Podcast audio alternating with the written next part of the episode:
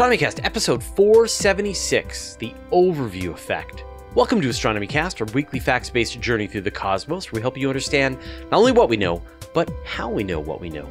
My name is Fraser Cain. I'm the publisher of Universe Today. With me, as always, Dr. Pamela Gay, the Director of Technology and Citizen Science at the Astronomical Society of the Pacific, and the Director of CosmoQuest. Hey, Pamela, how are you doing?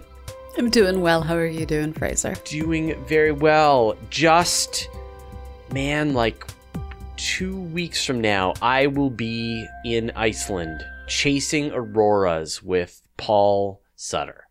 And it's going to be awesome. I am very envious. I will be shortly after you get back. I'm going to be going to Amsterdam for the European Testing Conference. Yep. Then I'm coming home for a couple of weeks, and then I will be going to Japan for the Communicating Astronomy to the Public Conference.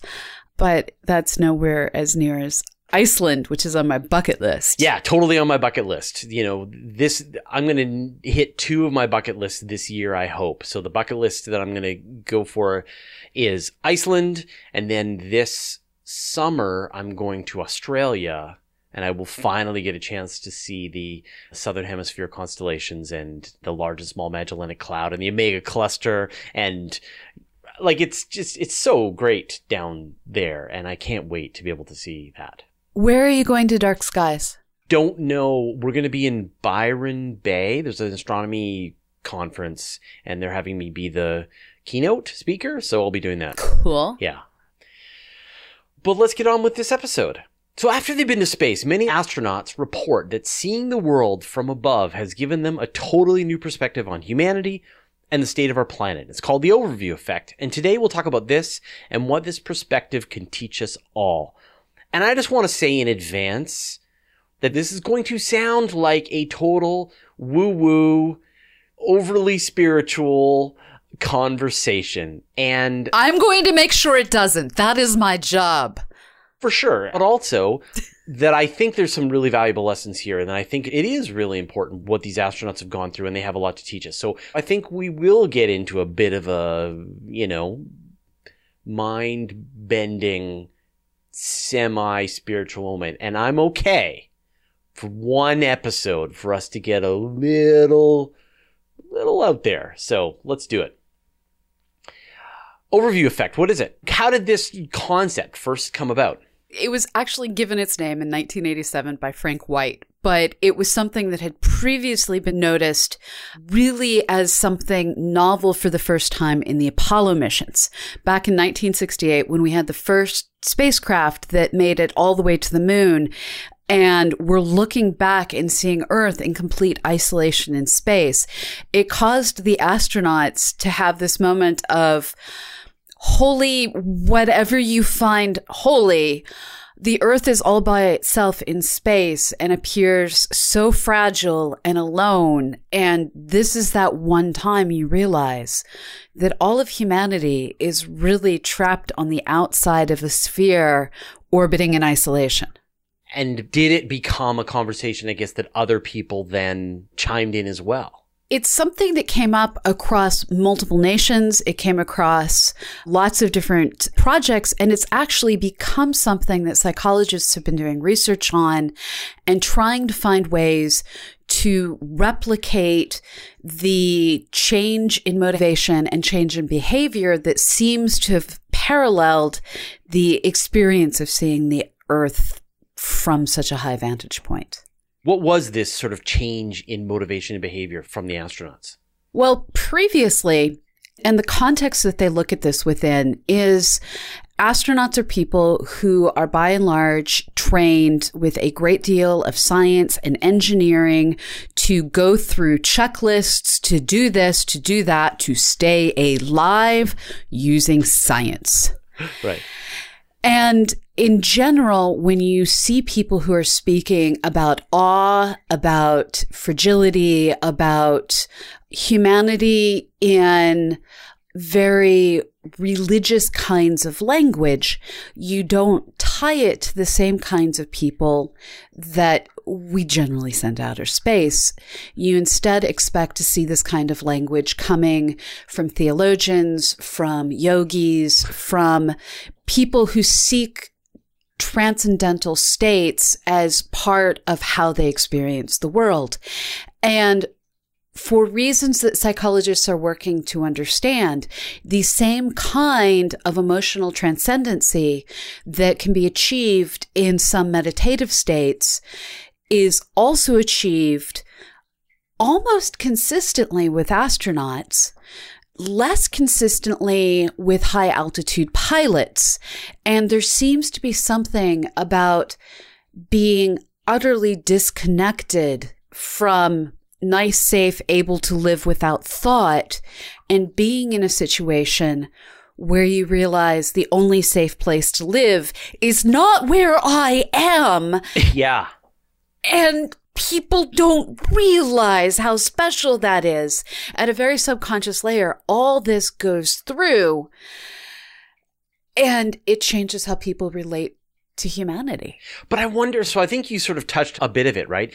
Is it about the fact that when you're an astronaut, you are in an incredibly precarious situation, that you are depending on every single piece of hardware that surrounds you to keep you alive, the oxygen, the water, the CO2 scrubbers, the hull itself, and then, of course, the capabilities of both the ground and your astronaut crewmates to keep you alive and to keep each other alive. And that it is very much like you're in a life raft and there is a big ocean liner right over there. And if you do everything right, then you'll be able to make it to safety. Otherwise, you're going to die in just a million different ways. I've had sort of senses of that, you know, when you're flying in an airplane and you're having really awful turbulence. You know what I mean? Like it's just terrible turbulence. And you're just like, there will be a time when I'm on the ground and you look out the window, you're like, that's the ground. And someday, very soon, I will be down there and everything will be better. So luckily, the astronauts tend to not have this when they most think they're going to die, like you. They tend to most have this when their view is isolated. Right. So it's something that occurs at a subconscious level due to the physical vantage point. Ron Garan in 2008 did this amazing tethered arc off of the robotic arm. And he talks about this as when, and I'm going to quote him, I was hit in the gut with an undeniable, sobering contradiction.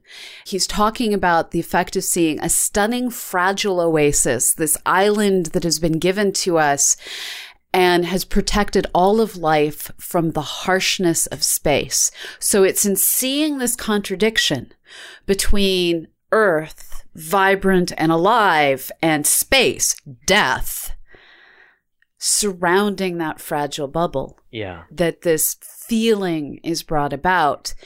And in psychology, when people are trying to understand this, it is seen as a cognitive shift that takes place where people change just their entire perspective on how they look at life here on Earth.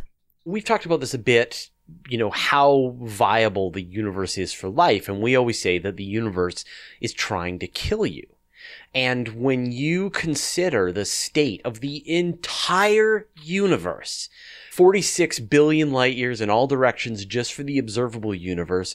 Who knows how much bigger the actual universe is? When you consider the solar system, every place in this entire universe, even potentially other habitable worlds in the habitable zone, they are not Earth. Earth is the best place in the entire universe for life on Earth. And so, you know, and it's not just the whole Earth. It's this, as you say, it's this thin skin. It's this tiny little atmospheric section that in this slice of time that we live in today is the only time and place that this is going to be the best place in the universe for life on Earth. And where this becomes particularly fascinating for psychologists is can you cause people who haven't been to outer space to experience this moment of shifted perspectives? And this is where Frank White comes in in a lot of ways because he experienced this as an airplane pilot flying high above the planet and looking down and realizing against the vastness of just the horizon how fragile the earth is. And there are researchers trying to figure out can we put people into VR simulations? Can we put people into situations where they have this Ron Garan flying over the space station, looking down and seeing the fragility of all of it moment? Because we're never going to be able to send everyone to space. But when you look at how the astronauts have gone on to cherish things in a very different way, you have to wonder can we spread that change in perspective? And in some ways, there's always been something like this where explorers coming back from the wilderness have a very different view on the lack of birds in the city.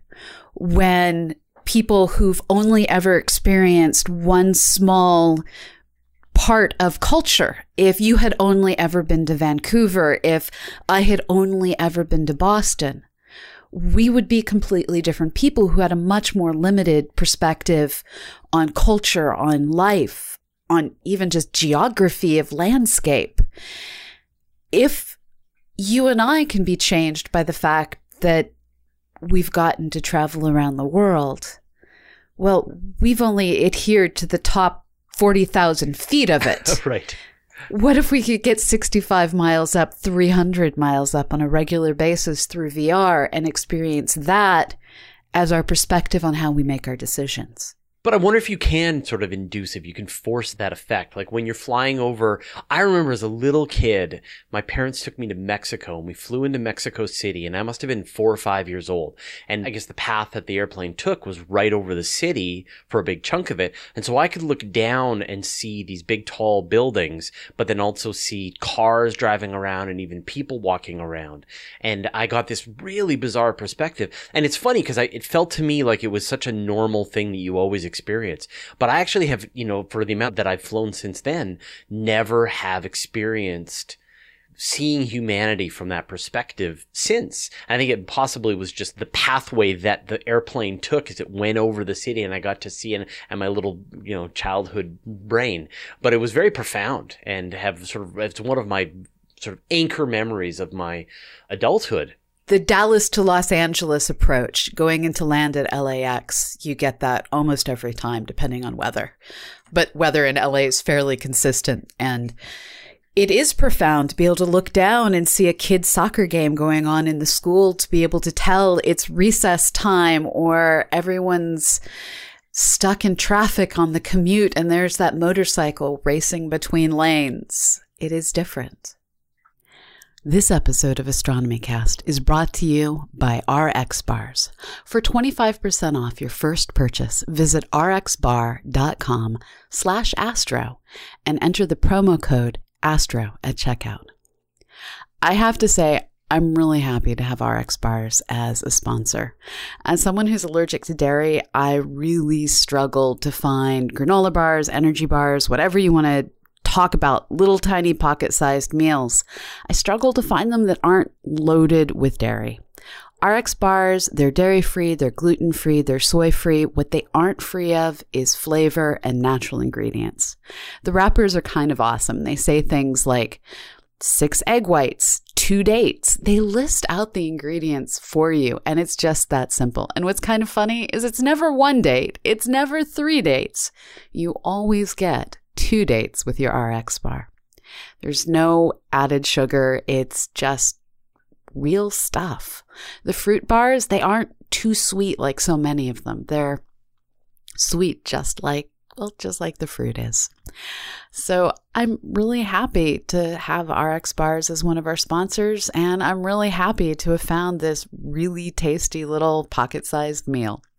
So go get yourself some happiness too. Get RX bars. Like I said, for 25% off your first order, visit rxbar.com slash astro and enter the promo code astro at checkout.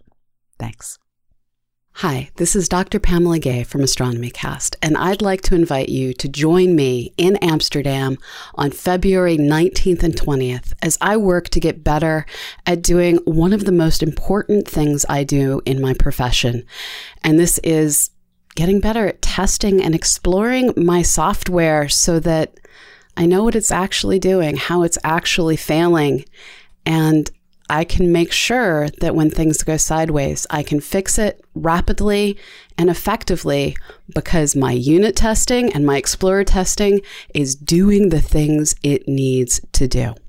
The European Testing Conference is going to be on February 19th and 20th in Amsterdam, and you can get 15% off your conference admission if you use the code astronomy. There's going to be speed meets, there's going to be all sorts of different sessions. The group of keynotes looks amazing. And one of the things that matters the most to me is I know the people who are putting this together, and I know that when they put conferences together, it's the kind of place where it's safe to learn, it's safe to not know things, it's safe to be different. It is inclusive, it's welcoming. And this is our chance to learn how to be the best we can be because we care about the software we produce. And we're going to do it right with unit testing and exploratory testing. So go to EuropeanTestingConference.eu, buy your tickets, and use the code astronomy to get 15% off. I hope to see you there you know, we've talked about a bit about the impact and they've gone on to sort of dedicate their life to, you know, the astronauts. After they're done astronauting, many have dedicated themselves to the planet, to some of these causes, right? Yes. And so we see many of the astronauts go on to become advocates for the environment, advocates for protecting climate, atmosphere, water. We see them go on to participate in arts, where several of them have found ways to try and communicate what it was that they experienced through painting, through we have Chris Hadfield with all of his photography. There's now the Overview Institute that has been formed, and they're trying to capture the spirit of this however they can. There was a movie released several years ago. It's completely free and available on Vimeo that's about the overview effect. And their goal is to go from having just a movie that tells the story of this to their putting money into how do you develop the VR experience? Is it enough to just stick the goggles on and put someone in a chair? Do you need to put them into some sort of a neutral buoyancy container so that they can have more of a sensory experience as well? What is required to trigger the cognitive shift? And this is fascinating where it starts to become a science question to change our emotional response. One of the things that people always ask me is like, why should we go to space when there's all of these problems here on Earth that need to be fixed? And I'm sure you've heard that question many times. And my answer used to be like, we need to go to space because we need to make humanity a multi-planet species and that was that's very much the Elon Musk perspective and actually my perspective on this has totally changed in the last I would say 2 years or so and it's Jeff Bezos richest man on earth who was in a conference and someone was like, why go to space when there's so many problems here on earth? And he said the gist was that he recognizes that earth is, as I've said, the best place in the universe for life on earth. Earth has does one thing better than anything else you can find in the entire universe, and that is to be a place that has life on it, that has an ecosystems, that has the atmosphere surrounding it and the water cycle and the temperature and the amount of oxygen and carbon dioxide and nitrogen and all these things, right? And that we pollute it with our heavy industry, with our vehicles, with all of these things. And in his perspective, the best reason to go to space is to get that stuff off of the planet, to set up the asteroid mining and the solar powered beaming back down to Earth, to take all of the things that take away from the planet, that planet's number one job, right? The only place in the universe that can do this one thing. Let's let the Earth focus on that. If we can get everything else off of this planet. And I feel like that perspective, you know, that as we start to, you know, you see what's happening with the people in Cape Town where they're starting to run out of water. You see these issues that as we push the environment to the limits, you know, and again, we, we've mentioned this in the past, right? Protect the earth. Earth's fine. Earth doesn't need us. Earth is in no way concerned about how we're going to be. What matters is we want to protect the earth for us. And that's the perspective.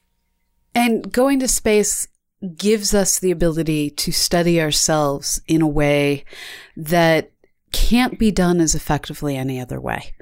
Uh, just last night, I was looking at some satellite imagery of Algeria where there is amazing imagery of an old Roman city where you look down and you see lush vegetation interrupted by a perfect grid of old stone walls with a triumphal arch in the center of it. And it gives you this realization that these disparate places on our planet are all connected through ancient architecture of all things, that humanity has always been out there warring and finding peace has always been out there crossing our cultures, crossing our ideas and changing how each of our cultures is able to live and evolve. And from space, you start to realize that we all have our own traditions, but we're all still one people on one planet. And it's important to see both the sameness and the other. And all of this somehow comes into focus at once when you're looking down at these diverse geographies that are still somehow all on one planet. Yeah, and every astronaut that I've ever talked to, when they look down on the Earth as they're orbiting around the planet, the thing that they always notice is how they don't notice the differences between the countries. They don't notice the difference between the political regions. You know, you can't really see when you've moved from Canada to the United States or when you, you know, you may recognize specific features like the city of New York or, or things like that, especially at night, but you can't. But what you do notice is these times when you cross over regions that have some kind of environmental problem. Like if you go over Haiti, for example, like half of that island is completely deforested, and then the other half of the island isn't. It's two different nations that had two different. The Dominican Republic. Yeah, the Dominican Republic. They had two different approaches to handling the resources of their countries and you can see that from space and things like you can't even you know the, of course it's a big myth you can't see the the great wall of china from space but you can see the demilitarized zone in Korea. And that's one of the great sadnesses that many of the astronauts talk about is looking down on the Korean peninsula and seeing this brightly lit South Korean nation with all of its technology literally shining its lights up into space. And then there's this concentration along the border. And then there's nothing. There's a bit of a dot for Pyongyang and there's bits and pieces, but nothing, nothing substantial like you see scattered in other rural parts of the world. And these sadnesses become even more poignant when you can see with your own eyes the difference between the haves and the have nots from 300 miles away. I think one of the most you know the the best crack that anyone has done to try and give as many of us as possible the feeling of the overview effect was the pale blue dot image. Yes. And this was this photograph that was taken by the Voyager spacecraft required some convincing by Sagan and others to convince them to turn the spacecraft back and take pictures of all of the planets not for really science purposes but to help us see our perspective in the universe. And what I love about this story is when they got the image of the earth, they couldn't find the earth in the image. And they're like, oh, well, I guess it's too small. We don't have the resolution. And then they're like, wait a minute. Nope, there it is. And in this one streak of sunlight, this one piece of like optical interference in the camera system, because the Earth was too close to the sun for it to be a really great picture, was the Earth. And so the entire planet could hide in this little sunbeam that was being seen by the Voyager spacecraft. And you realize that that's it. That's all of us right there. The whole planet, everybody. And as Carl Sagan, right? Everybody who's ever lived, everybody who's ever died, all of your friends, all of your family, they're in that one little pale blue dot hidden inside that sunbeam. And this is something that every time we look back at Earth, it's always the same wow moment where when we looked back with OSIRIS REx to see the Earth and the moon so far apart in such a black field. And we need to try and understand why it is we feel this way. That's a cool scientific question. And then we need to figure out how to share the perspective because maybe that will get more people thinking about how all the pieces fit together. And that's the cool part. Yeah, I like this. Arjun is saying in the chat, I remember an astronaut saying he was able to cover the Earth with his thumb when he was on the moon. And so, you know, when you go outside, you can cover the entire moon. We've talked about this many times with your pinky fingernail and from the moon, the Earth is about 13 times bigger than the moon is from the Earth. And so it's perfectly covered by your thumb. Held a little closer to your face. A little bit, yeah, but I think closer to arm's length. You could blot out the entire planet with one hand, which is, again, just amazing. So, what can people do to, you know, maybe share the overview effect or attempt to kind of recreate it apart from going to space which i mean if that's what we've got to do i think that's just the sacrifice yes, we're all going to have to make exactly. we're all going to have to take these trips out to space. But assuming we can't do that how can we gain some of that perspective? For starts, go watch the overview film on Vimeo. Like I said, it's completely free. It's put out by the Planetary Collective. And it takes into consideration these different ideas. Celebrate the blue marble image that NASA updates on a fairly regular basis that looks at our planet in its entirety, both during the day and then often at night as well. That one I don't think is updated quite as frequently. And get other people looking at the world as a whole in space imagery. Stop using just your Google Maps and start using actual space photos. Don't just look at astronomy picture of the day. Also go look at what's coming down with the Aqua and DSCOVR spacecraft. See these pictures of the Earth. Go try out Image Detective on CosmoQuest and right. explore all the astronaut images and see just how beautiful and how broken our planet is. And we've all seen, hopefully, that picture of the one last black rhino being protected by a soldier. A picture tells a story that it sometimes takes too many words to get a person to hear. Find that picture that changes you and then change others with that picture. Awesome. There, see, told you we were going to go off the deep end today, but that was great. We'll see you next week, Pamela. See you. Thank you for listening to Astronomy Cast, a nonprofit resource provided by Astrosphere New Media Association, Fraser Cain, and Dr. Pamela Gay. You can find show notes and transcripts for every episode at astronomycast.com. You can email us at info at astronomycast.com, tweet us at astronomycast, like us on Facebook, or circle us on Google+. We record our show live on YouTube every Friday at 1:30 p.m. Pacific, 4:30 p.m. Eastern, or 20:30 GMT. If you missed the live event, you can always catch up over at cosmoquest.org or on our YouTube page. To subscribe to the show, point your podcatching software at astronomycast.com slash podcast.xml or subscribe directly from iTunes. If you would like to listen to the full unedited episode, including the live viewers' questions and answers, you can subscribe to astronomycast.com slash feed slash full raw. Our music is provided by Travis Searle, and the show was edited by Chad Weber. This episode of Astronomy Cast was made possible thanks to donations by people like you. Please give by going to patreon.com slash astronomycast.